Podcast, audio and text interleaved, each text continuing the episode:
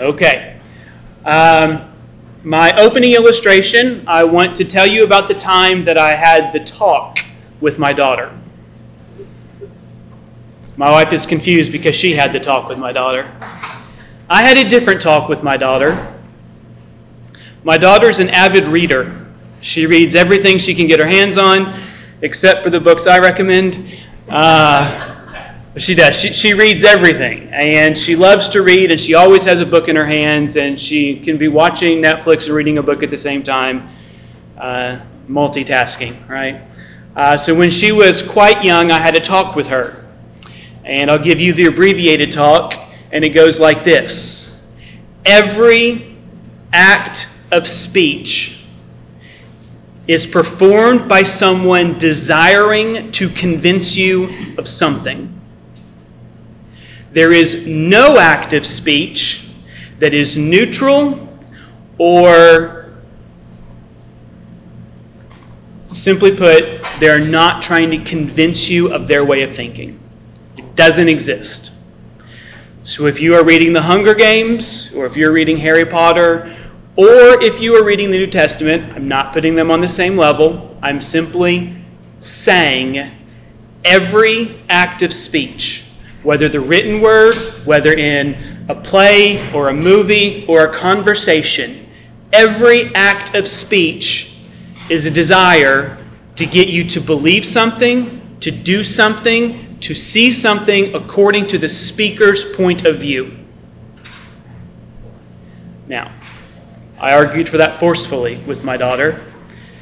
And after reading the two chapters that we have coming to us today, I think I might express the same frustration that our brother Tim expressed a few weeks ago, in that it seems that Dr. Allison can say things that it, it just appears that he's not really arguing one way or the other.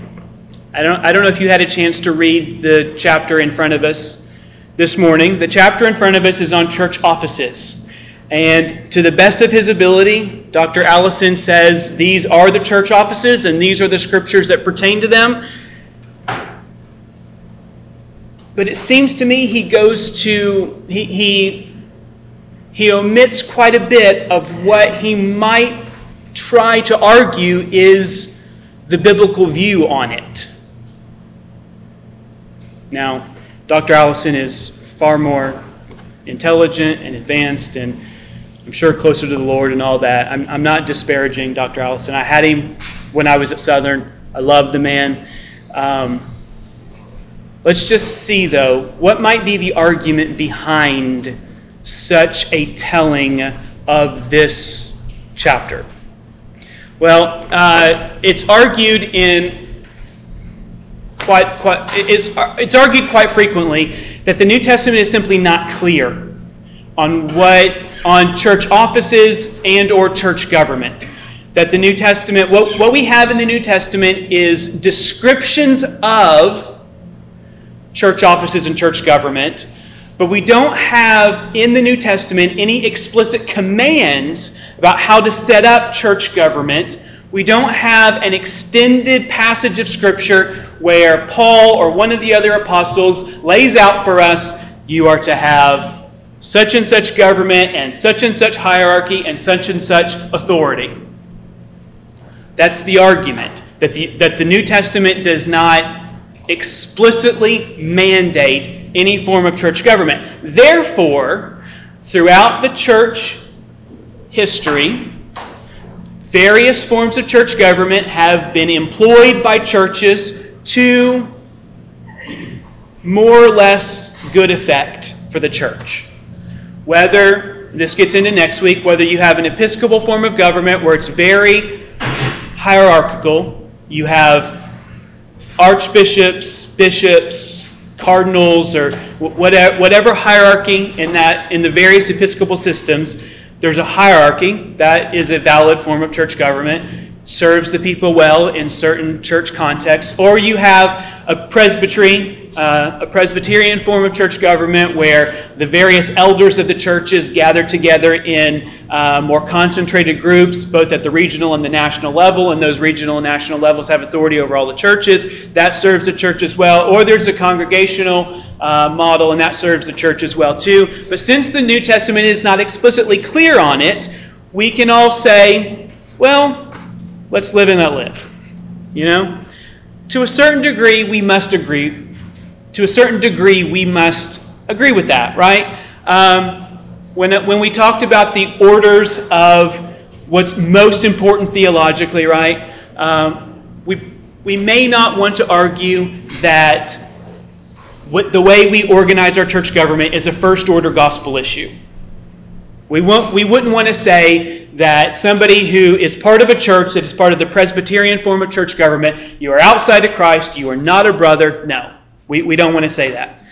Now, where it falls in the second and third degree, that might be a little bit of a debate.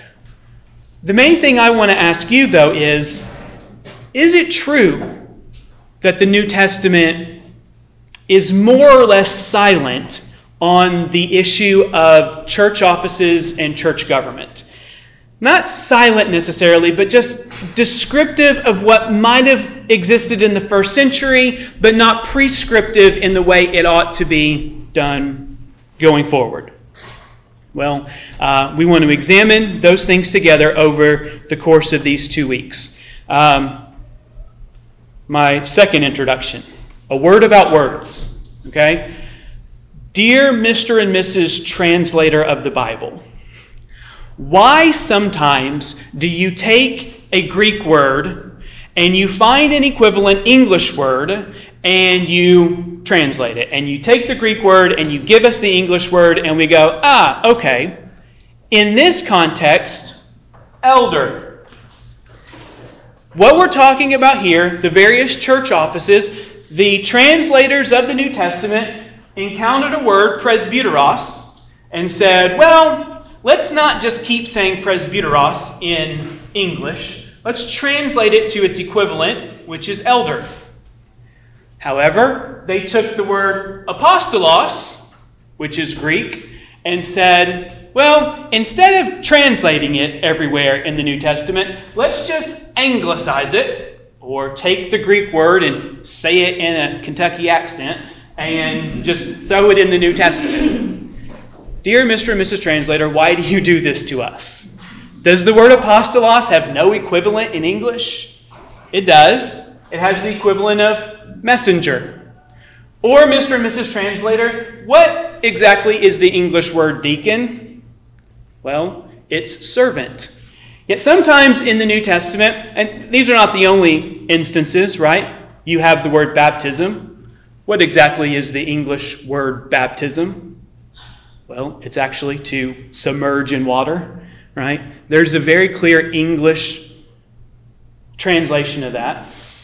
When we come to certain words in the New Testament, there's a difficulty.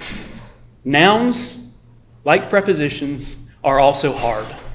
Okay? Uh, apostles, deacons, elders, we need to be able to distinguish as we're going through the, the relevant text this morning what. Uh, when these words are being used as titles and when these words are being used as lesser descriptions of the activity of some people.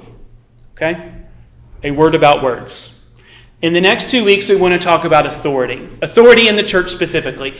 Uh, first, this week, we're going to talk about the gift of authority to the church, and next week, we're going to talk about the organization of authority in the church. Okay? Uh, like so many issues when it comes to systematic theology, I don't know where to put the horse in the cart, uh, but Dr. Allison chose to put offices first and government second. It's really hard to talk about offices without talking about government, so if I repeat myself next week, forgive me. We want to talk about today the gift of authority in the church. Okay? And the gift of authority, I think we need to start with speaking about the highest authority, the highest human authority in the church. The highest human authority in the church is not your elders. It's not you, the congregation. It's not even the apostles. I'm being very careful with my language here. The highest human authority in the church is King Jesus himself. He is 100% man, continuing to this day. Let's just look at a few passages by way of reminder. Turn to Colossians chapter 1, please. We have covered all of this going forward, so we won't dwell here. But in Colossians chapter 1, verses 15 through 20, we read, He, that is Christ, is the image of the invisible God, the firstborn of all creation, for by him all things were created in heaven and on earth, visible and invisible, whether thrones or dominions or rulers or authorities. All things were created through him and for him. For he is before all things, and in him all things hold together. And he is the head of the body, the church. He is the beginning, the firstborn from the dead, that in everything he might be preeminent. For in him all the fullness of God was pleased to dwell, and through him to reconcile to himself all things, whether on earth or in heaven, making peace by the blood of his cross. Just a few things to note in this first section. This is just a reminder we have had a whole section on the doctrine of Christ. Uh, here we learn that Jesus is the image of the invisible God. That is, being the second person of the Trinity, he, in his incarnation, reveals God the Father perfectly to humanity in human form. He is the creator of everything, including all authorities. Now, in, in this passage, Paul is specifically te- uh, talking about spiritual authorities. I believe. But when it comes to the issue of authority, Christ created and rules over all authorities.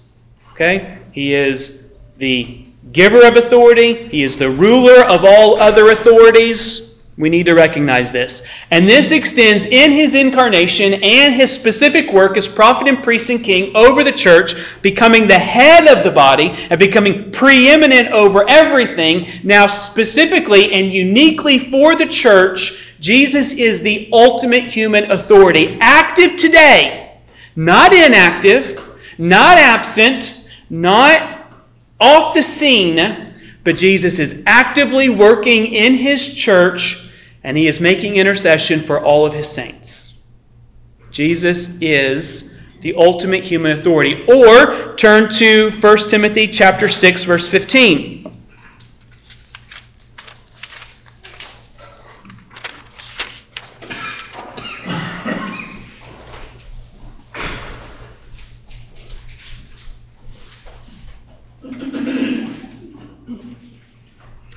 Uh, just to get a sentence here, let's uh, jump up to verse 13.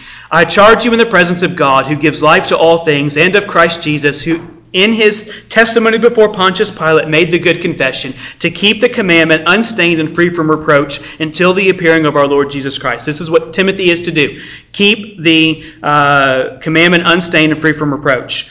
Uh, specifically about Jesus Christ, which he displayed at the proper time he who is the blessed and only sovereign, the King of kings and Lord of lords, who alone has immortality, who dwells in unapproachable light, whom no one has ever seen or can see, to him be honor and eternal dominion. Amen. Here we have a very strong uh, statement about Christ. He is sovereign, he is the King of kings, and he has complete eternal dominion.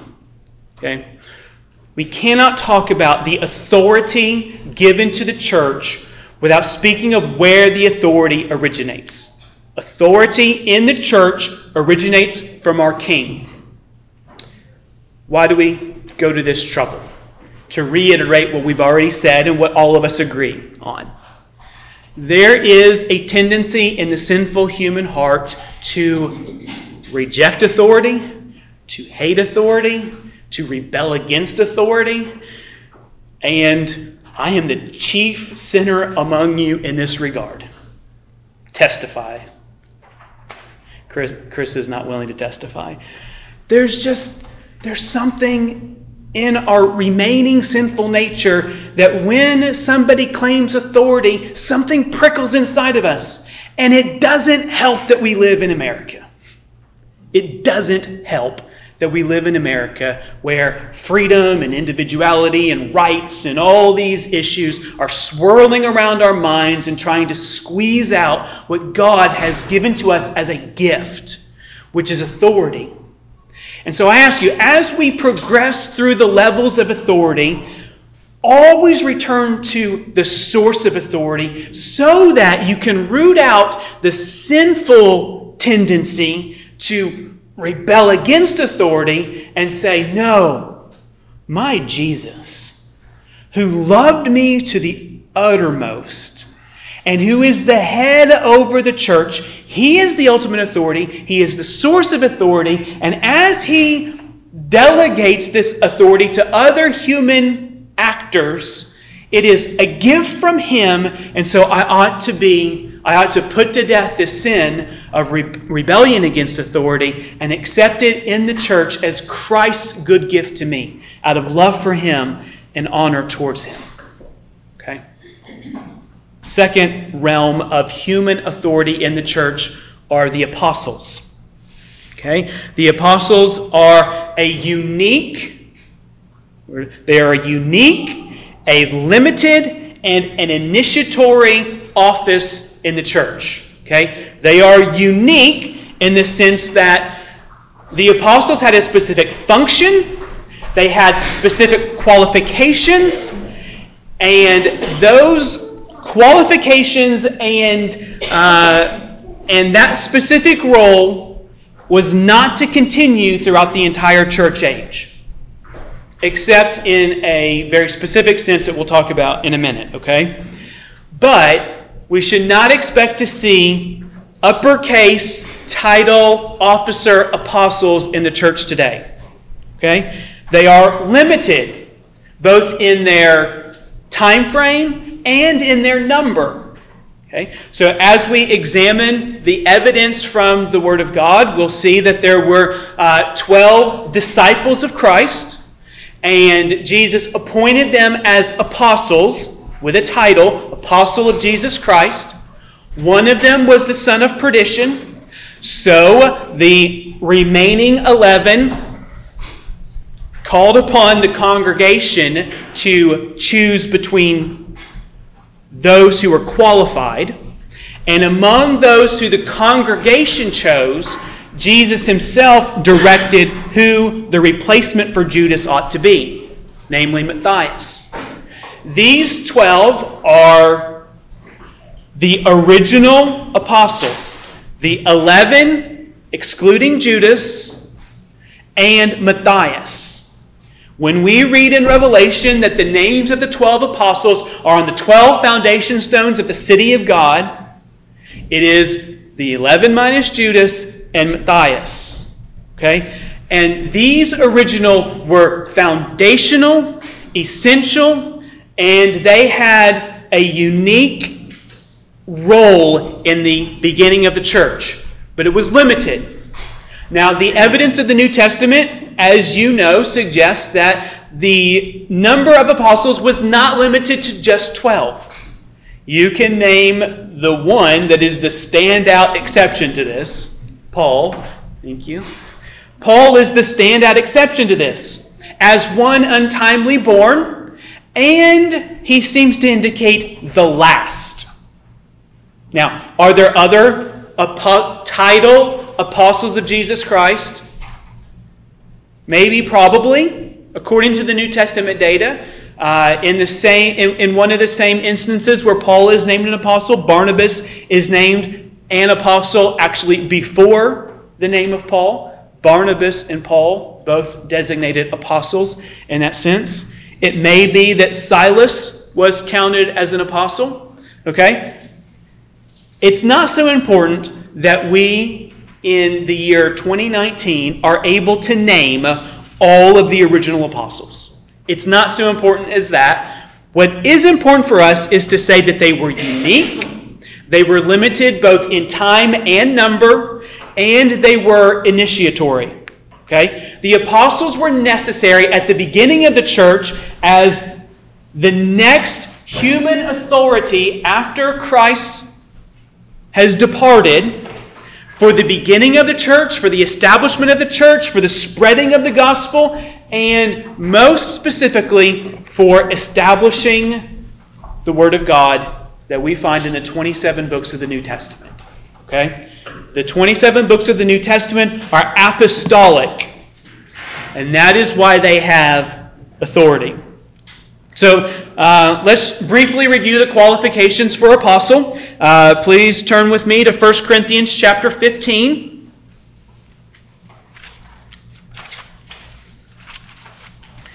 We'll read verses 3 through 9 together.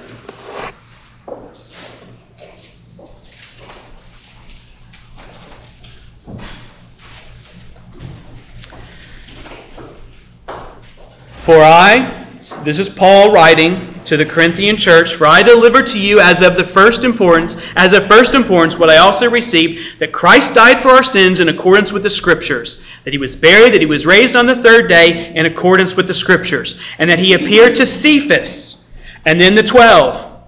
Then he appeared to more than five hundred brothers at one time, most of whom are still alive, though some have fallen asleep. Then he appeared to James and then to all the apostles.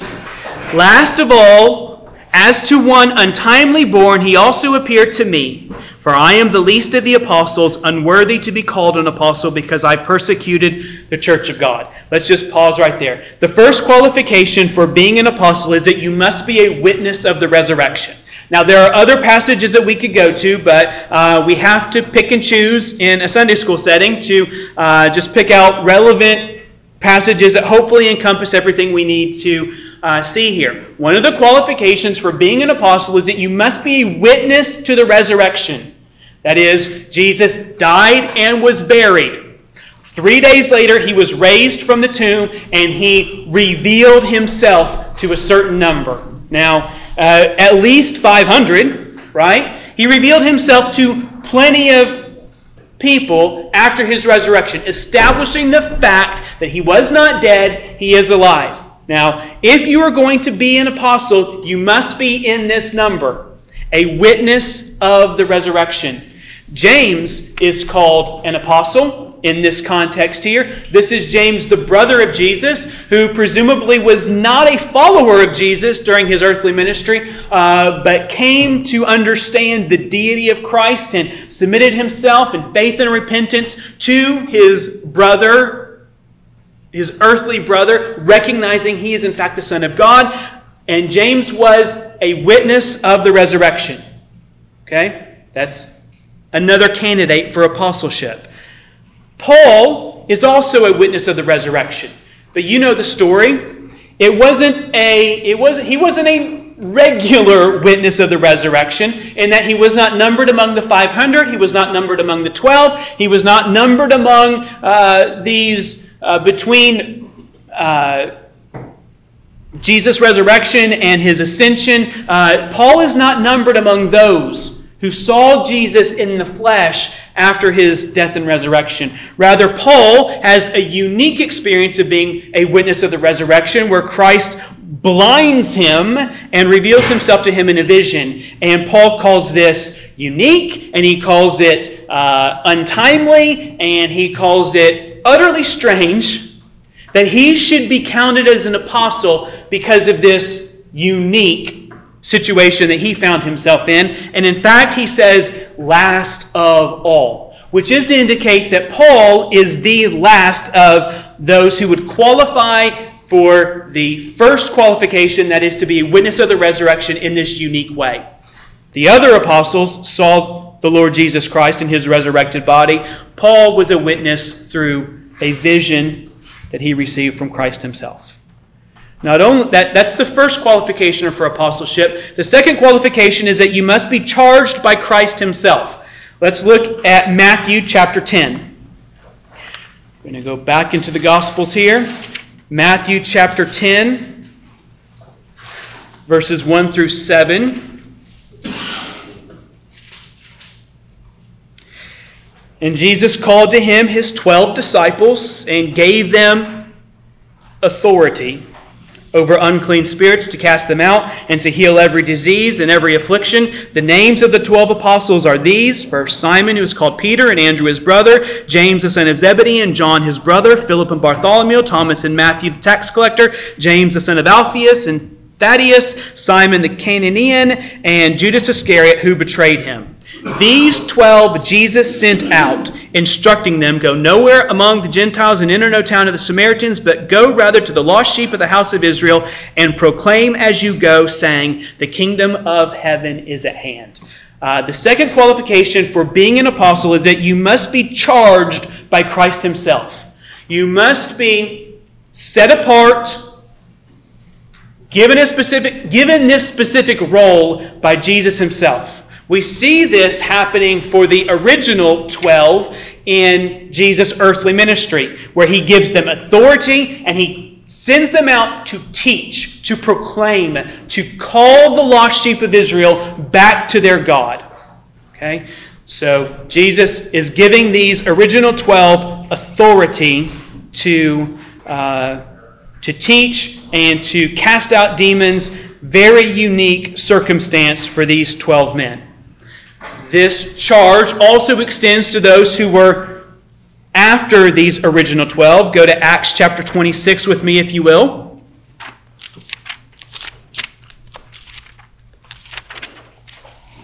In Acts 26, verses 16 and 17, Paul is speaking. He's given his testimony here. Jesus says to him, Rise and stand upon your feet. For I have appeared to you for this purpose, to appoint you as a servant and witness to the things in which you have seen in me and to those in which I will appear to you, delivering you from your people and from the Gentiles to whom I am sending you. Paul is specifically charged by Jesus to be the apostle to the Gentiles. Uh, this is accounted multiple times uh, throughout Paul's writings and here in the book of Acts. Uh, Paul also was specifically charged by Jesus for a specific purpose. He's been appointed and he has been charged to carry a specific weight. Now, what is the authority? So we've established that the primary human authority over the church is King Jesus himself. After King Jesus, he establishes apostles. There are specific qualifications for being an apostle. What is their job? What is their authority? What are they to do? I hope I'm not uh, asking you to turn too much in your Bibles here, but in John chapter 14, verse 26, we start to get hints of what the apostles' role is. John 14, 26, we read. But the Helper, the Holy Spirit, whom the Father will send in my name, he will teach you all things that I have said to you. Now, couple this with John chapter 16, verses 13 and 14. Where Jesus continues, When the Spirit of truth comes, he will guide you into all the truth, for he will not speak on his own authority, but whatever he hears, he will speak, and he will declare to you the things that are to come. He will glorify me, for he will take what is mine and declare it to you. All that the Father has is mine, therefore I said that he will take what is mine and declare it to you. We have a specific role of the Holy Spirit toward the apostles. The role of the Holy Spirit toward the apostles is to make them remember all of Christ's teaching. And in fact, to make them remember it authoritatively. Not in the sense that there were plenty of crowds that heard Jesus' teaching. And when the apostles preached, there certainly were some in the crowds that go, Yeah, I think I remember Jesus saying that. But in fact, Jesus gives to the apostles the gift of the Holy Spirit specifically to make them remember his words and to make them remember it authoritatively. Turn to 1 Corinthians chapter 14. Do we see this worked out not just in the original 12? In fact, we do. In 1 Corinthians chapter 14 verses 36 through 40. Or what is it from you that the word of God or was it from you that the word of God came, or are you the only ones it has reached? If anyone thinks that he is a prophet or spiritual, he should acknowledge that the things I am writing to you are a command of the Lord. If anyone does not recognize this, he is not recognized. So, my brothers, earnestly desire to prophesy, and do not forbid speaking in tongues, but all things should be done decently and in order. What in the world kind of authority is Paul claiming for himself here? If any of you in the Corinthian church have the gift of prophecy, well, praise the Lord, exercise it. This is early church. Remember, we've already discussed the gifts. Larry very Larry taught that to us well, okay? This is very early in the church. If you have the gift of prophecy, exercise it. But if you think for a minute that your exercising of the gift of prophecy will negate what I have said to you, then you do not recognize that what I am writing to you is a command from the Lord. And if anyone does not recognize this, he is not to be recognized. This is hearkening back to the excommunication language. He is not to be recognized, he is to be excluded, right? Paul is claiming for himself and, by extension, all of the apostles the authority to speak God's words. And in fact, we have them written down for us in the 27 books of the New Testament. They are apostolic in their authority. Now, we've already talked about the doctrine of the Word of God, so when it comes to uh, when it comes to the book of Hebrews or uh, the book of Luke, we need to recognize that they are associates of the apostles and therefore bear the weight of apostolic authority with them. Does the office of apostleship continue today? Well, certainly, once we recognize that the apostles had the unique authority to write Scripture, that ought to be enough for us to say, no, the office of apostleship does not continue today. Okay? It was unique, it was limited. But in a sense, the authority of apostleship does continue today because the Holy Spirit was pleased to preserve the apostles' teaching in the 27 books of the New Testament.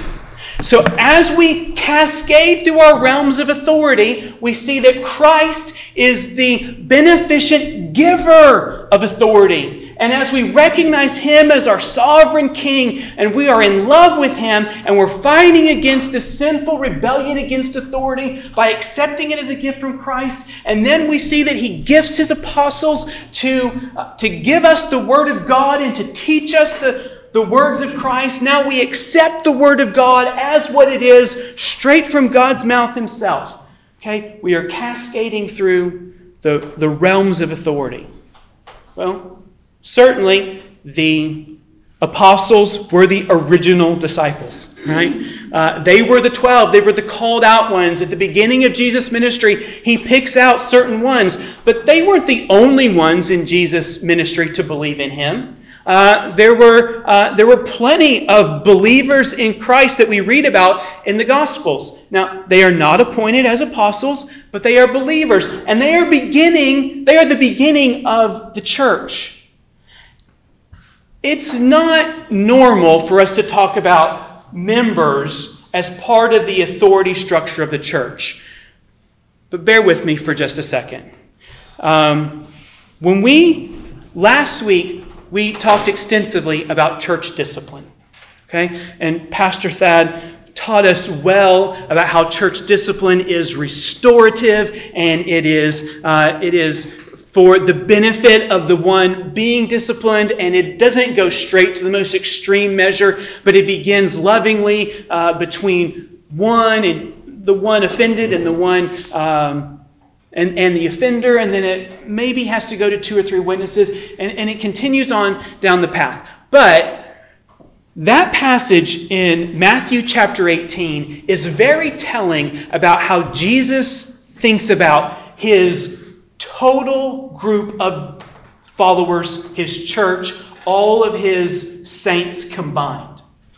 You see, the ultimate authority of who holds, this is a controversial phrase. It's not so controversial, but I'm going to throw it out there anyway. Who holds the keys to the kingdom? And if he will not listen to the church, then the church must take action and exclude the one who is living in sin. When we think about the human authority of the church, before we get to what we see as the offices of the church effective today in the men that we have appointed, that has to exist in a congregational context. It has to exist in a belief, in a recognition that the members of the church have authority. Last week we talked about church discipline, and we could go to uh, 1 Corinthians chapter 5, where uh, actually Pastor Thad took us to 1 Corinthians chapter 5 last week, and we see that a man was committing heinous sin, and Paul commanded that he be excluded, right? In 2 Corinthians chapter uh, 2, verses 6 through, I'm sorry, in 2 Corinthians chapter 2, verse 6, we seem to read that the, the man repented and um, and was restored to fellowship, but the action of the church, Paul says, was by the majority.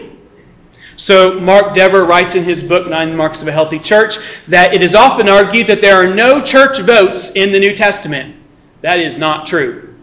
In 2 Corinthians chapter 2, verse 6, we are told that the majority made a decision about this man who had his father's wife. Okay? There was a church vote. The authority of who is in the church rests not with the elders, not with the deacons, it rests with you. The gathered body of the church, we have a responsibility to identify those who are showing evidence of faith in Christ. And when severe evidence of no faith in Christ is evident in a person's life, it is the church's responsibility now, you should take this responsibility seriously so that when testimonies are sent out over email, you don't swipe until it's gone. You read it, you understand it. If there is a question, you have the responsibility to go to the one applying for membership and get clarification. Not in a demanding, overlording, I don't think you're a Christian way, but in a loving, bringing them into the fellowship kind of way. When you said such and such in your testimony, can you help me understand that a little bit better? Perfectly legitimate for you to do as the congregation. It is not going through the motions when at the Lord's table, or perhaps sometimes during a uh, morning worship service, that the elders stand before us and say, The elders make a recommendation. Do we have a second? And all those in favor and all the it is not a formality. It should not be a foregone conclusion. It should be a seriously taken responsibility upon all the members to say it is to the gathered church that the keys of the kingdom have been given.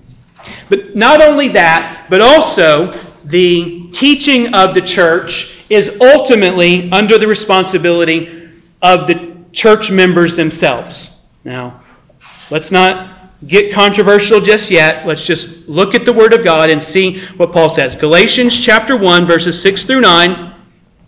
Uh, Galatians is a letter to multiple churches, to a region, so it is to be read among lots of churches. And Paul says to them almost immediately, he says, Hi, a brief prayer, and then he says, I am astonished that you are so quickly deserting him who called you in the grace of Christ and are turning to a different gospel. Not that there is another one, but there are some who trouble you and want to distort the gospel of Christ. But even if we or an angel from heaven should preach to you a gospel contrary to the one we preach to you, let him be accursed. As we have said before, so now I say again, if anyone is preaching to you a gospel contrary to the one you received, let him be accursed. Who's Paul talking to?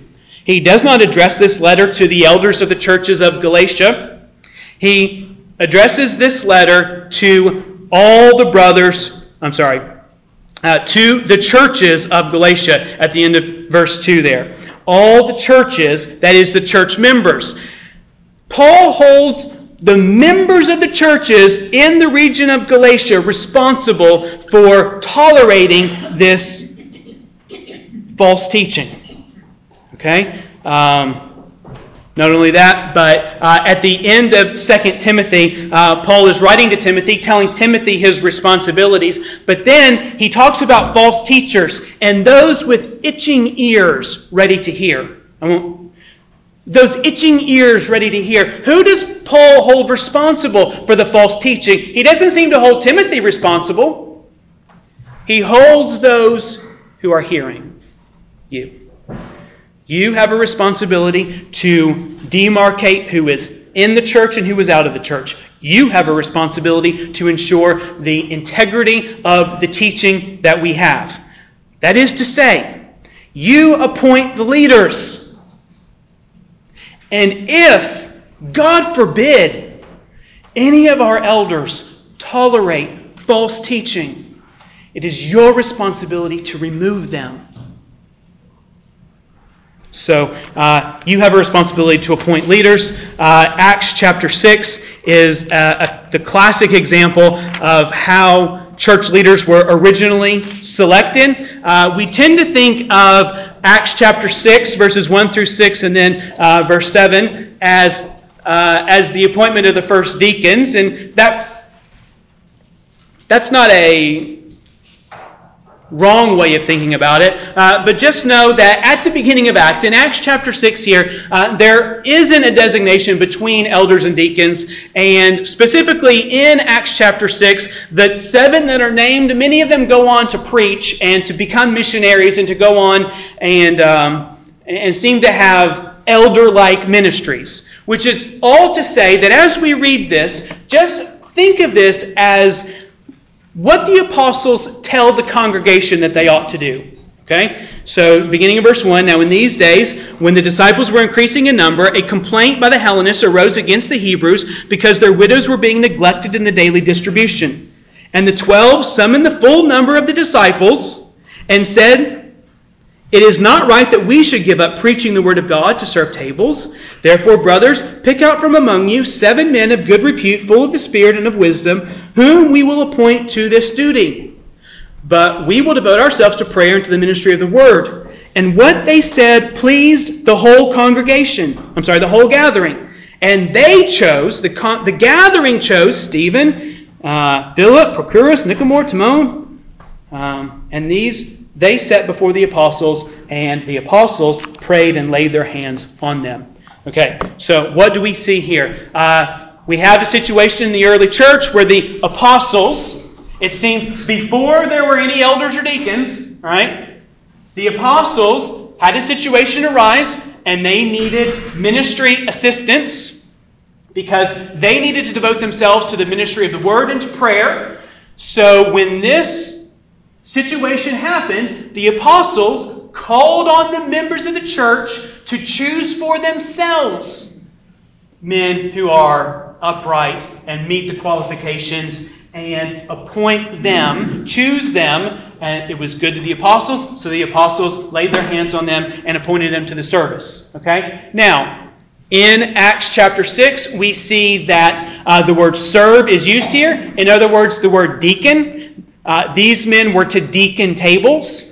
This is another instance of where uh, the translators here take the word deacon and they translate it for us to serve, but in other places we just get the word deacon moved over from Greek for us, okay? So uh, there is.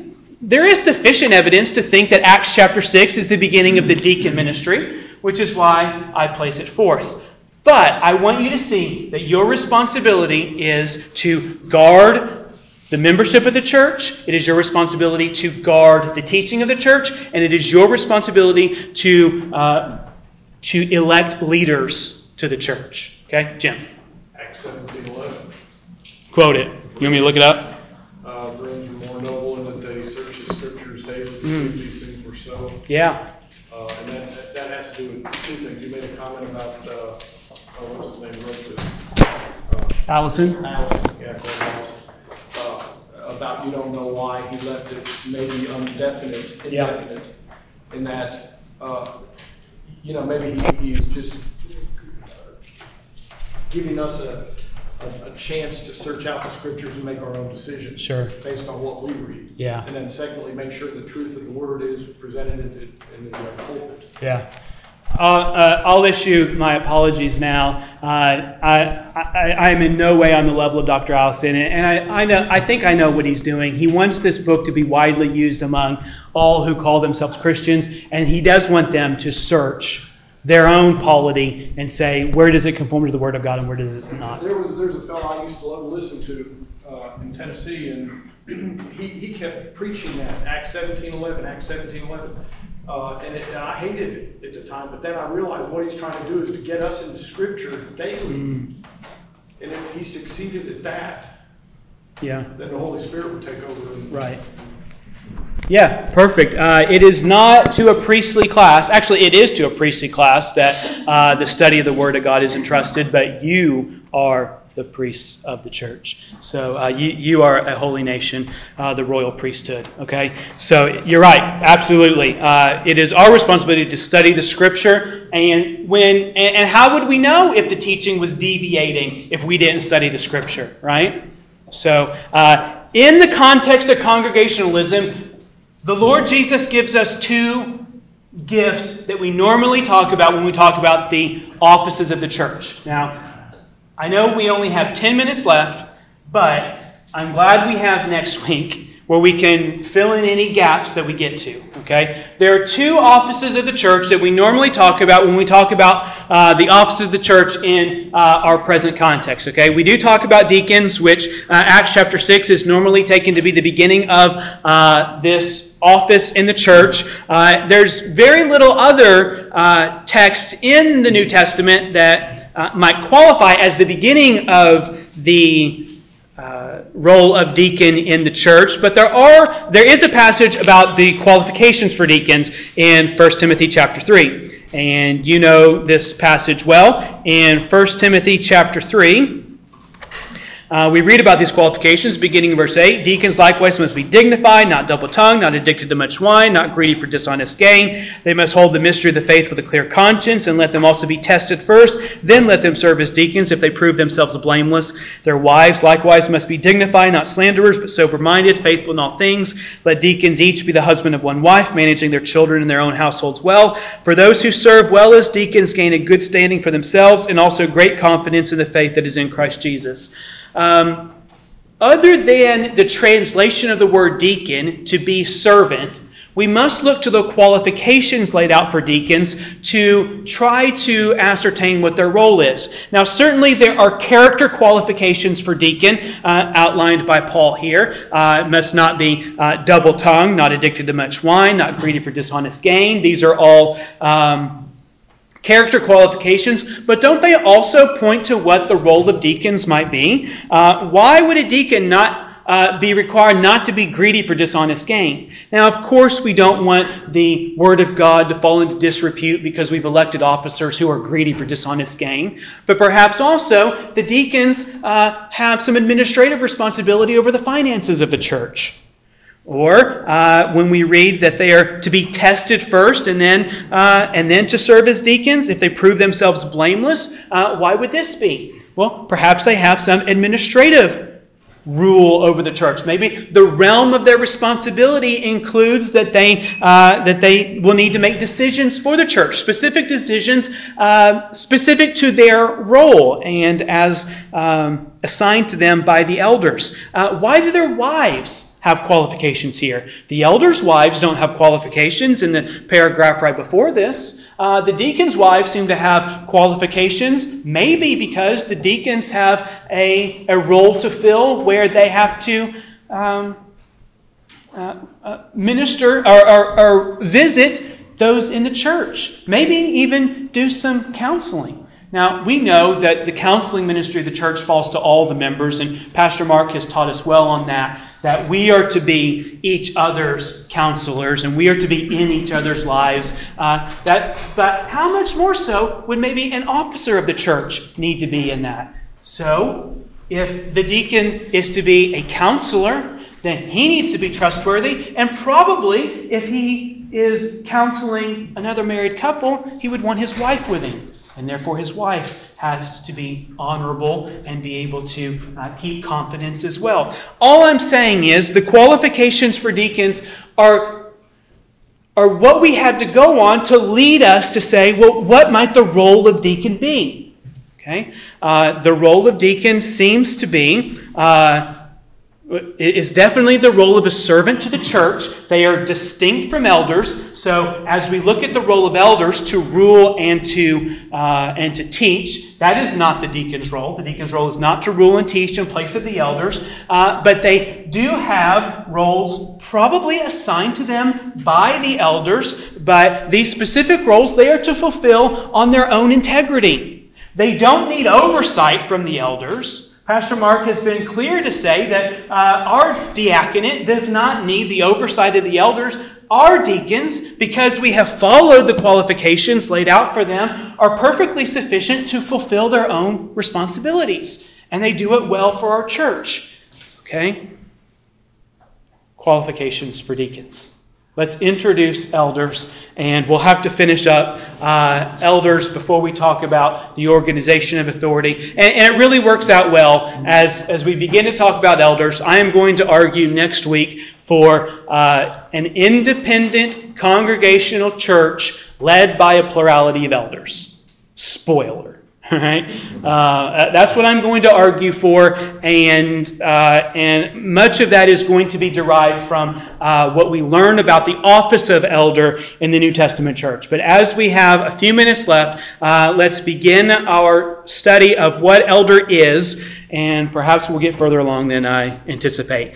Um, elder is one of those words that are translated for us uh, from Greek. And why is the word elder used? Uh, probably because the synagogues of the dispersion were organized around elders. The leaders of the synagogue were designated as elders. And so, as the church is forming and spreading, and, uh, and many converts are coming out of Judaism, that would make sense because reasons. Uh, you know them, right? Uh, the, as the church begins to organize, it probably just makes logical sense that uh, the same sort of language that is used in synagogue settings will be used in the churches abroad, right? Uh, certainly, the apostles have a specific role in the Jerusalem church, and as they spread out, uh, they have responsibilities over those churches. But as we establish churches, the word elder just naturally comes from the synagogue and it moves into the church. But it is not an equivalent. It is not like we can go and study the history of elders in synagogues and say, okay, now we understand elders in the church. Rather, the New Testament is our guide to what elders are. Now, there are other words used for the office of elder in the New Testament. Uh, we hear the word pastor, we hear the word overseer. And if you have a King James, don't be ashamed, hold it up. Who has the King James with them this morning? You'll read the word bishop. Right, thank you, Paula. um, right, you'll read the word bishop. Now, uh, let me say this let's be kind to those who use the word bishop. In Owensboro, Kentucky, we're probably used to hearing the word bishop used for uh, the Roman Catholic setting, right? Those who, the hierarchy, right? But there are other churches that use the term bishop to simply mean pastor and when we encounter those churches, don't bring your preconceived notions of what they mean by bishop with you. Talk to them.